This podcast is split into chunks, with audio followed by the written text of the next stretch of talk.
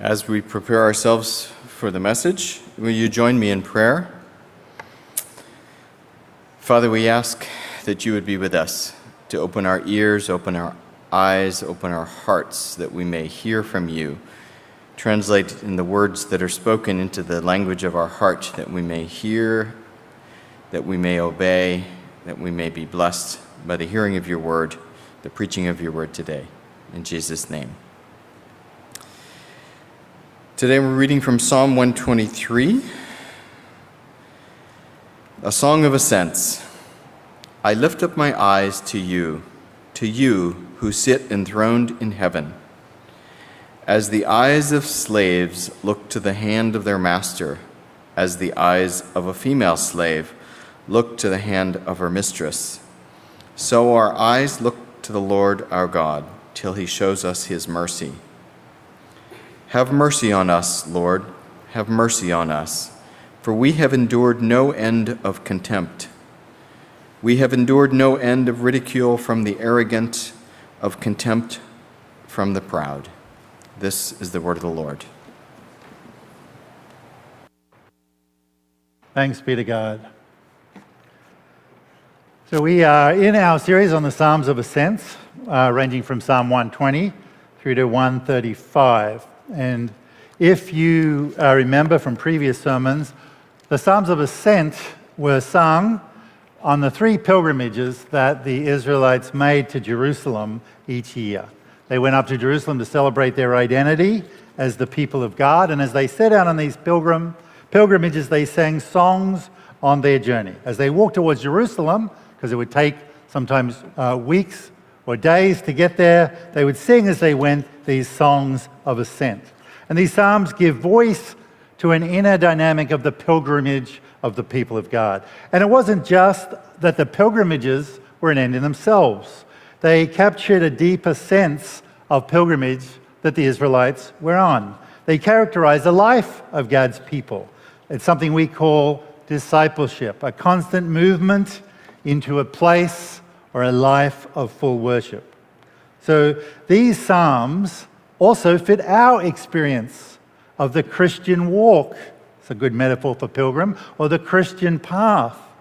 We are pilgrims walking to the city of God, the New Jerusalem, described in Re- Revelation 21. But we are not literally, of course, walking anywhere. It captures a deeper sense they capture a deeper sense of our pilgrimages. They capture a deeper, or they characterize our life as God's people. They capture our discipleship, our constant movement into a place and a life of worship. We are pilgrims then in two senses, right? Firstly, this is not our home. The aim is not to get comfortable, and the aim is also not to be a martyr for our own glory. The truth is, it's just not about us. It's about the reason, the purpose, the pilgrimage itself. It's about the call of God in our life. The aim is to be faithful to God's calling, to respond to his calling. And secondly, we are pilgrimages in the sense that we need training to live these lives of worship, to walk these paths, to be on this pilgrimage. When I was a young child, my parents sent me on a camp. It was a 10 day summer camp where I hiked through the mountains. It was exhausting. About a week after that, when I got home, I went for a friendly hike with a, with a schoolmate of mine up this tall mountain. I got to the top and I was ready to go, and he was panting and puffing and nearly dead. And what had happened was because I had spent the time doing 10 weeks of hiking, that small little hill just seemed like nothing to me, but to him, it was something huge, it was something big. So, as we walk intentionally towards Jerusalem, as we're faithful to God's calling, in a sense, we get fitter to walk towards Jerusalem. We get fitter walking towards Jerusalem on our pilgrimage by walking on our pilgrimage. Now, I don't want you to think that this is the same sort of strength as hiking up a mountain. You see, fitness, Christian fitness or Christian maturity, really means recognizing and living out of a place of dependence and submission. So, the more we practice our pilgrimage, our walk of faithfulness, the more we allow the Holy Spirit and those around us to disciple ourselves, the more dependent we become, the more we submit to Christ. So, as we read these Psalms of Ascent, we should expect to find these messages or these things in them. And we'll note straight away, as we looked at Psalm 123, just these four verses, there is no reckless triumphalism here. There's no sense that this is just a simple walk in the park. There is antagonism and animosity. There is fear and anxiety. There is persecution and opposition. Now, we've talked about the Psalms of Ascent and the fact that they come in three sets or sets of three. The first set, and you can remember it with the three H's. They come with the first in the series of three talks about the hardship, the second, the help that comes from God, and then the hope that we find in the coming kingdom, in the New Jerusalem. Psalm 123 is a hardship psalm of ascent. It talks about dealing with ridicule and contempt. And it talks about this not just as a passing phase. You'll see in verses 3 and 4, it says, Have mercy on us, Lord, have mercy on us, for we have endured no end of contempt. And that's not just something the translator threw in there. In fact, that word means we've, we have endured contempt that has overflown, that has filled up, that has taken over our life. Goes on again, we have endured no end of ridicule. What he's saying here is that the, the hardship, the ridicule, the contempt that they, have, they are experiencing is filled to the brim and overflowing. It is an ongoing, systematic pattern of ridicule and contempt. And the psalm is implying, in a sense, that this is how the world will treat the true disciple. So we have three questions to ask of this psalm as we look at it today. The first one may be for many of us where's the hardship? Where is the ridicule and contempt? Second one is how do we deal with it? And I'll tell you the answer because it's pretty clear in the psalm. We wait on God's mercy. And then the third one we're going to look at is how do we wait for God's mercy? So, where is the hardship? How do we deal with it? And how do we wait for God's mercy? Let's jump into the first point. Where is the hardship? Now we see that the hardship is contempt and ridicule, and we also see, let me read it again, that it comes from the ridicule from the arrogant, of contempt from the proud. It comes from the proud and the arrogant. Now, who are the proud and the arrogant? Now, this is as much a worldview as it is a disposition. In some ways, in ancient times, it was complementary, at least to yourself, and it certainly communicated something to someone else when you behaved in ways which we in our culture would consider proud and arrogant. When you boasted or spoke of who you were, it was a statement of authority, of position. And we see this often with Pharaoh or with the rulers of Assyria. It wasn't something that surprised people in the culture. There was no false modesty in ancient Near East times. So boasting was part of the culture, and maybe we can make the claim that it's coming back into vogue in US politics today. But the biblical, uh, the biblical definition of pride and arrogance then really is cultural rejection of the authority or position of God as the creator or sustainer or king. So it's much more about a posture towards God, a posture within the culture and this community towards God, a rejection of the authority or position of God as the creator or the sustainer of, or, the, or the king. So when you read those words through the Psalms, pride and arrogance, remember that. They're talking about a disposition towards God. Now, Psalm 20, 123 says that regardless of disposition, the culture around them rejected the authority and the position of God as creator, sustainer, and king. And they showed contempt or ridicule to God's people. They showed contempt to those who acknowledged God as creator, sustainer, and king. And I would say that that is certainly our experience or our understanding of the culture around us. Yahweh is dead. Long live the new gods of consumerism and hedonism and self reliance. All hail the self made and the self sufficient.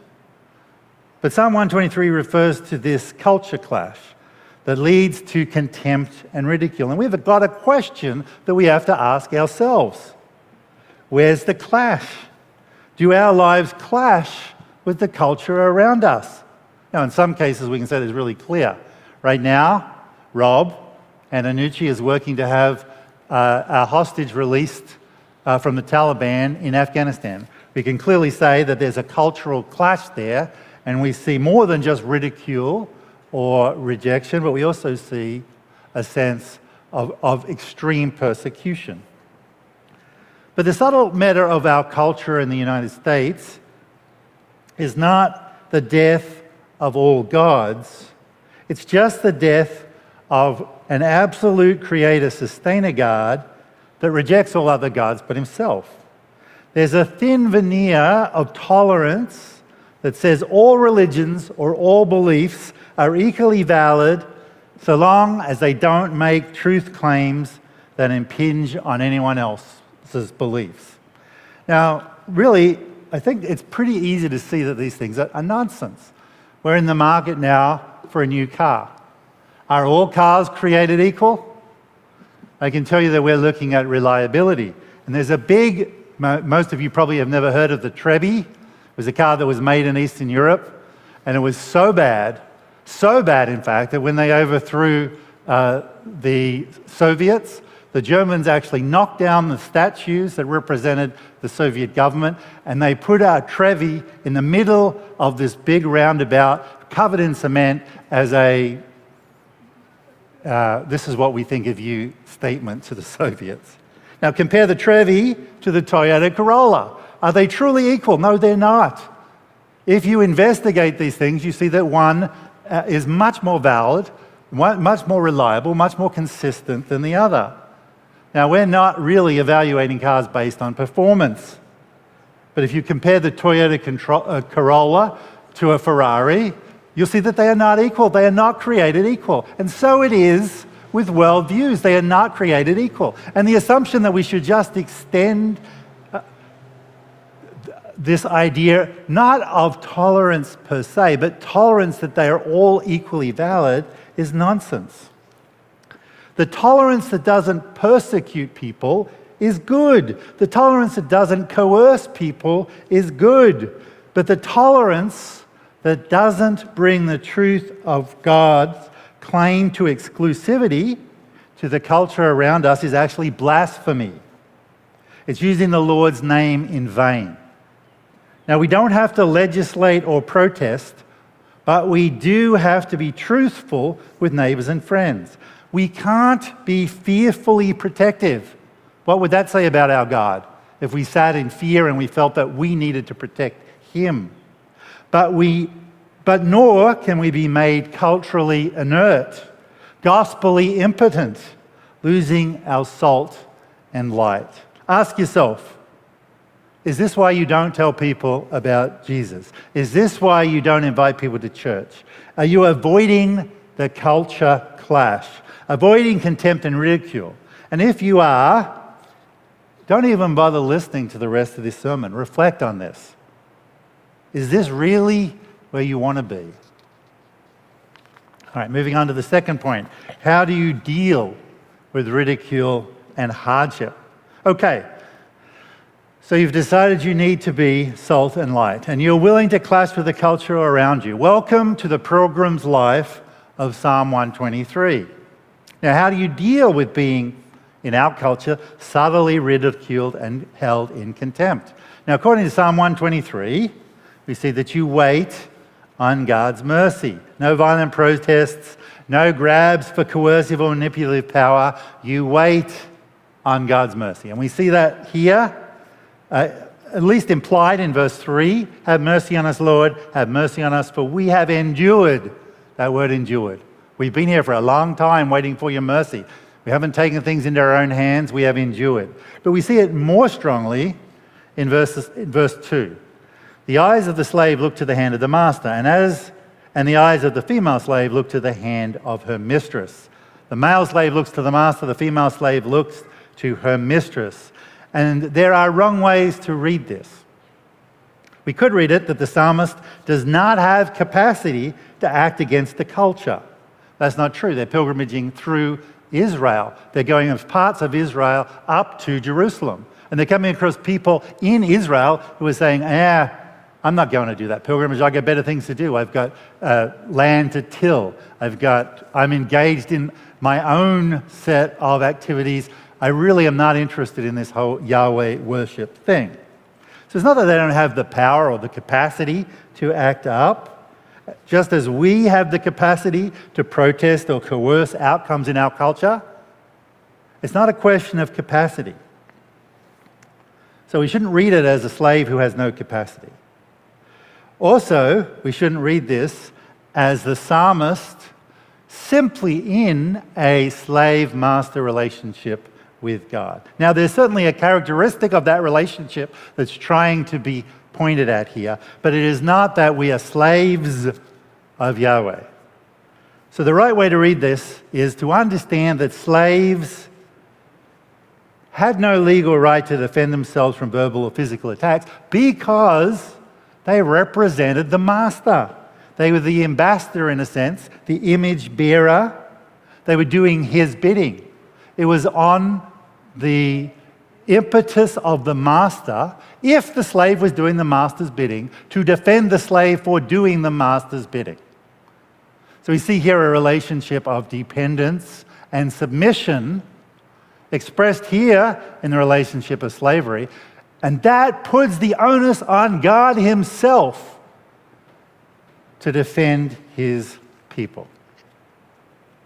Vengeance is mine, says the Lord. The God, the master, the God, has the obligation to defend. And you can easily substitute words that make more sense in our culture, like ambassador. An ambassador doing the bidding of the president will be defended and protected by the president. The image bearer is protected by the, by the image that he is bearing, by God Himself.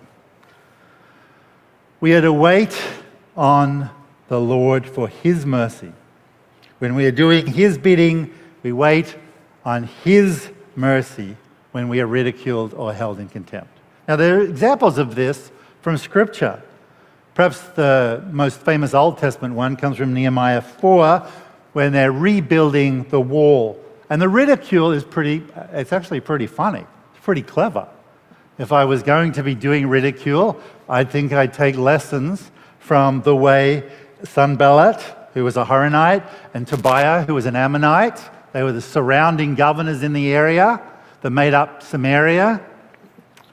The insults and contempts they threw at this ragtag bunch of returning Israelites who were trying to build a wall were pretty, pretty good. They called them feeble Jews who can't bring burnt stones and rubble back to life. One of them said, A fox climbing on the wall would make it fall down. Now, we see in this that Nehemiah does not respond to their personal attacks. He waits on God for mercy. He does, however, keep being faithful to his calling. So he sets about building the wall. And he certainly makes adjustments to the way he's building the wall to take account of what's going on. But this is not a you've, you have offended me proposition, and my name is under threat, and I need retribution. This is saying, no, I'm doing the work of God, and I'm going to leave the vengeance. I'm going to leave the retribution. I'm going to leave the response up to God. They wait on the Lord for mercy. Despite the persistence and the, the constant contempt, ridicule, and even physical threat that they're under. Another example here is Acts 6 and 7. Stephen, the very first Hellenist deacon appointed the first non Jewish, in a sense, Jew that's put in the place of overseeing the deacons. One chapter beforehand starts doing signs and miracles and is engaged in the spread of the gospel. He's responding to the call that's been put on his life. First thing that happens is they drum up charges against him. Probably easy to drum up charges against someone who's a foreigner than someone of the other disciples who were actually part of the culture, the dominant culture in Jerusalem. And they claim, make claims that he's being blasphemous. Now, he doesn't provide a personal defense. What he does is he gives what is one of the best sermons that you'll see that sums up the gospel. He continues doing the work he's called to. He waits on God for mercy, but he continues to respond faithfully to the calling that's, on, uh, that's been put on his heart. He is persistent in calling over contempt, ridicule, and physical threat that, in fact, in his case, even leads to death. So, our calling as people in this world is, is really in this time between the first and the second coming of Christ is the Great Commission. Now, that means that everything you do needs to be framed up in that how you teach, how you work, how you write and direct and act in plays. Everything that you do is framed around how am I living out the call on my life? All authority in heaven and earth has been given to me. Therefore, go make disciples. How you do business management, how you do teaching, how you do editing, how you do mechanical engineering, how you interact with your friends and your neighbors, the boldness you show in talking about your faith and living it out, your willingness to expose yourself to ridicule and to contempt. Are you willing to persist in that calling despite the fact that you face ridicule and contempt? Are you willing then, when you are doing that, to wait on God's mercy? We have, and we've said this every week since we began this series, we are like people on a road trip. We've driven past the road stop where everyone got out, not everyone got back in. Some of the family is missing from the car. What is our response? Are we going to be faithful in finding family that's missing? Are we going to go out into Danvers and look for them? Are we going to pray, be intentional in connecting and expecting God to work in, in those lives? Okay. So, a summary so far as we move to our third question how do we wait for God's mercy? First, the calling is not to avoid the temptation to live just enough of the Christian life to have credibility, but not so much so that we can avoid experiencing ridicule and contempt in the culture. The question is not how do we live as the people of God and skip the ridicule and the contempt. The question is how, as pilgrims, do we respond to the inevitable ridicule and contempt that we'll experience? And the answer, according to Psalm 123, is we wait on God for mercy. We wait on God to act. We wait on God to intervene. And that alone, and that alone is our response. Now, how do we do this? Psalm 123 gives us three foundation stones on which we can build uh, an understanding of, of this. The first is in verse 1, the very first line. I lift my eyes to you, to you who sit enthroned in heaven. We look up, we look to, we worship.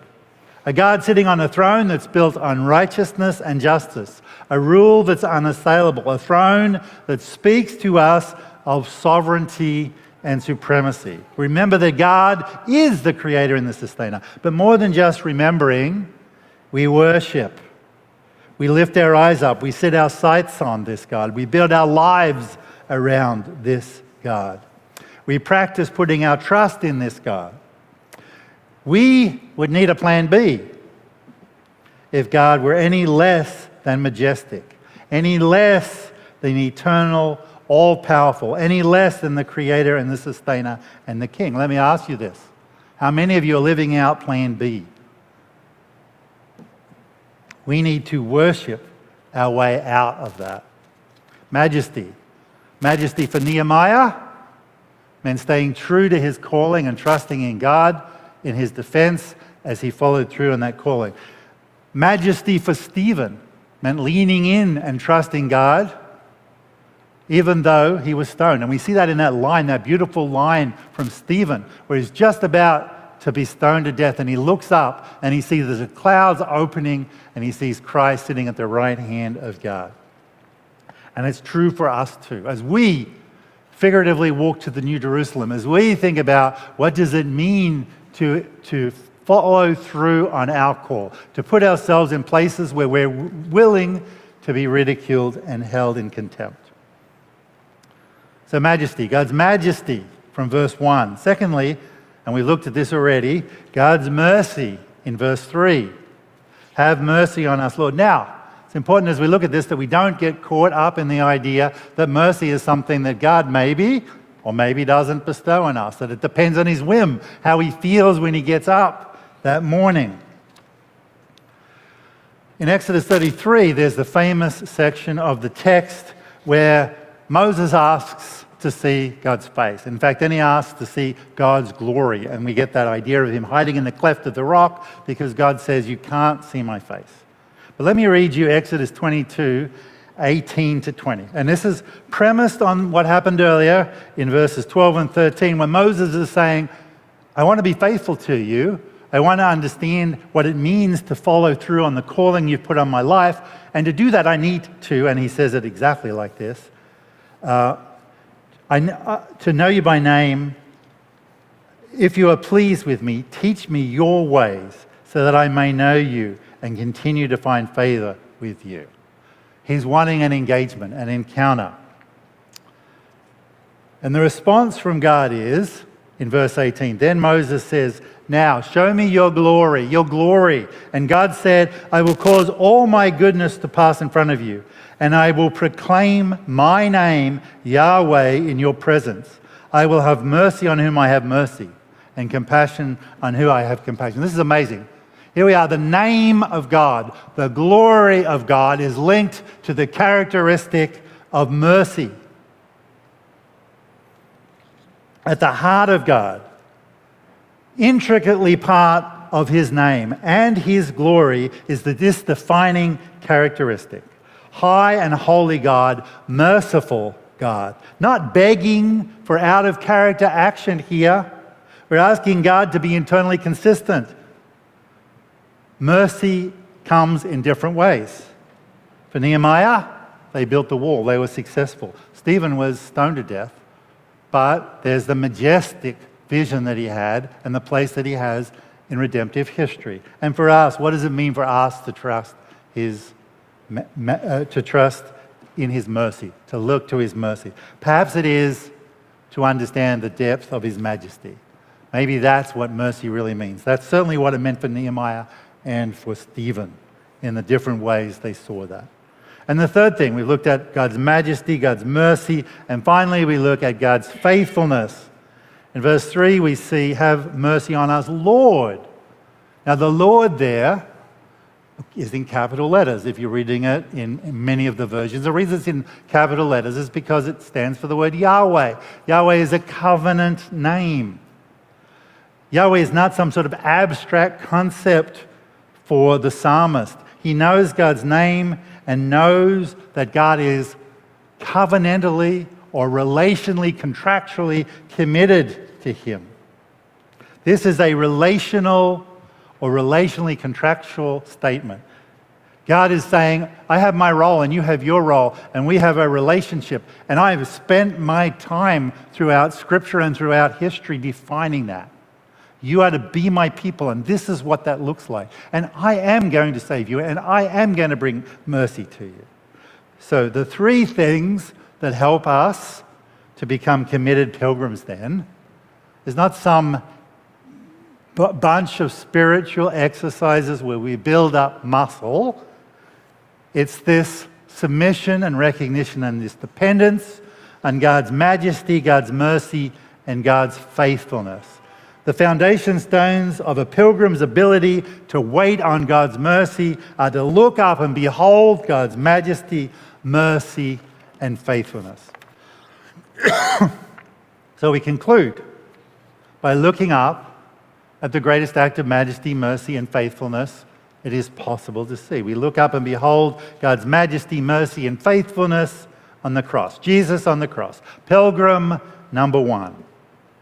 We were family. We were left at a rest stop because of our own stupidity and inability to be faithful to Him, and He didn't abandon us. He came down and picked us up at great cost to Himself. Now, when we look at the cross, we see the majesty of God. Only He, only He is able to save us. When we look at the cross, we see the mercy of God. It's in His character to save us.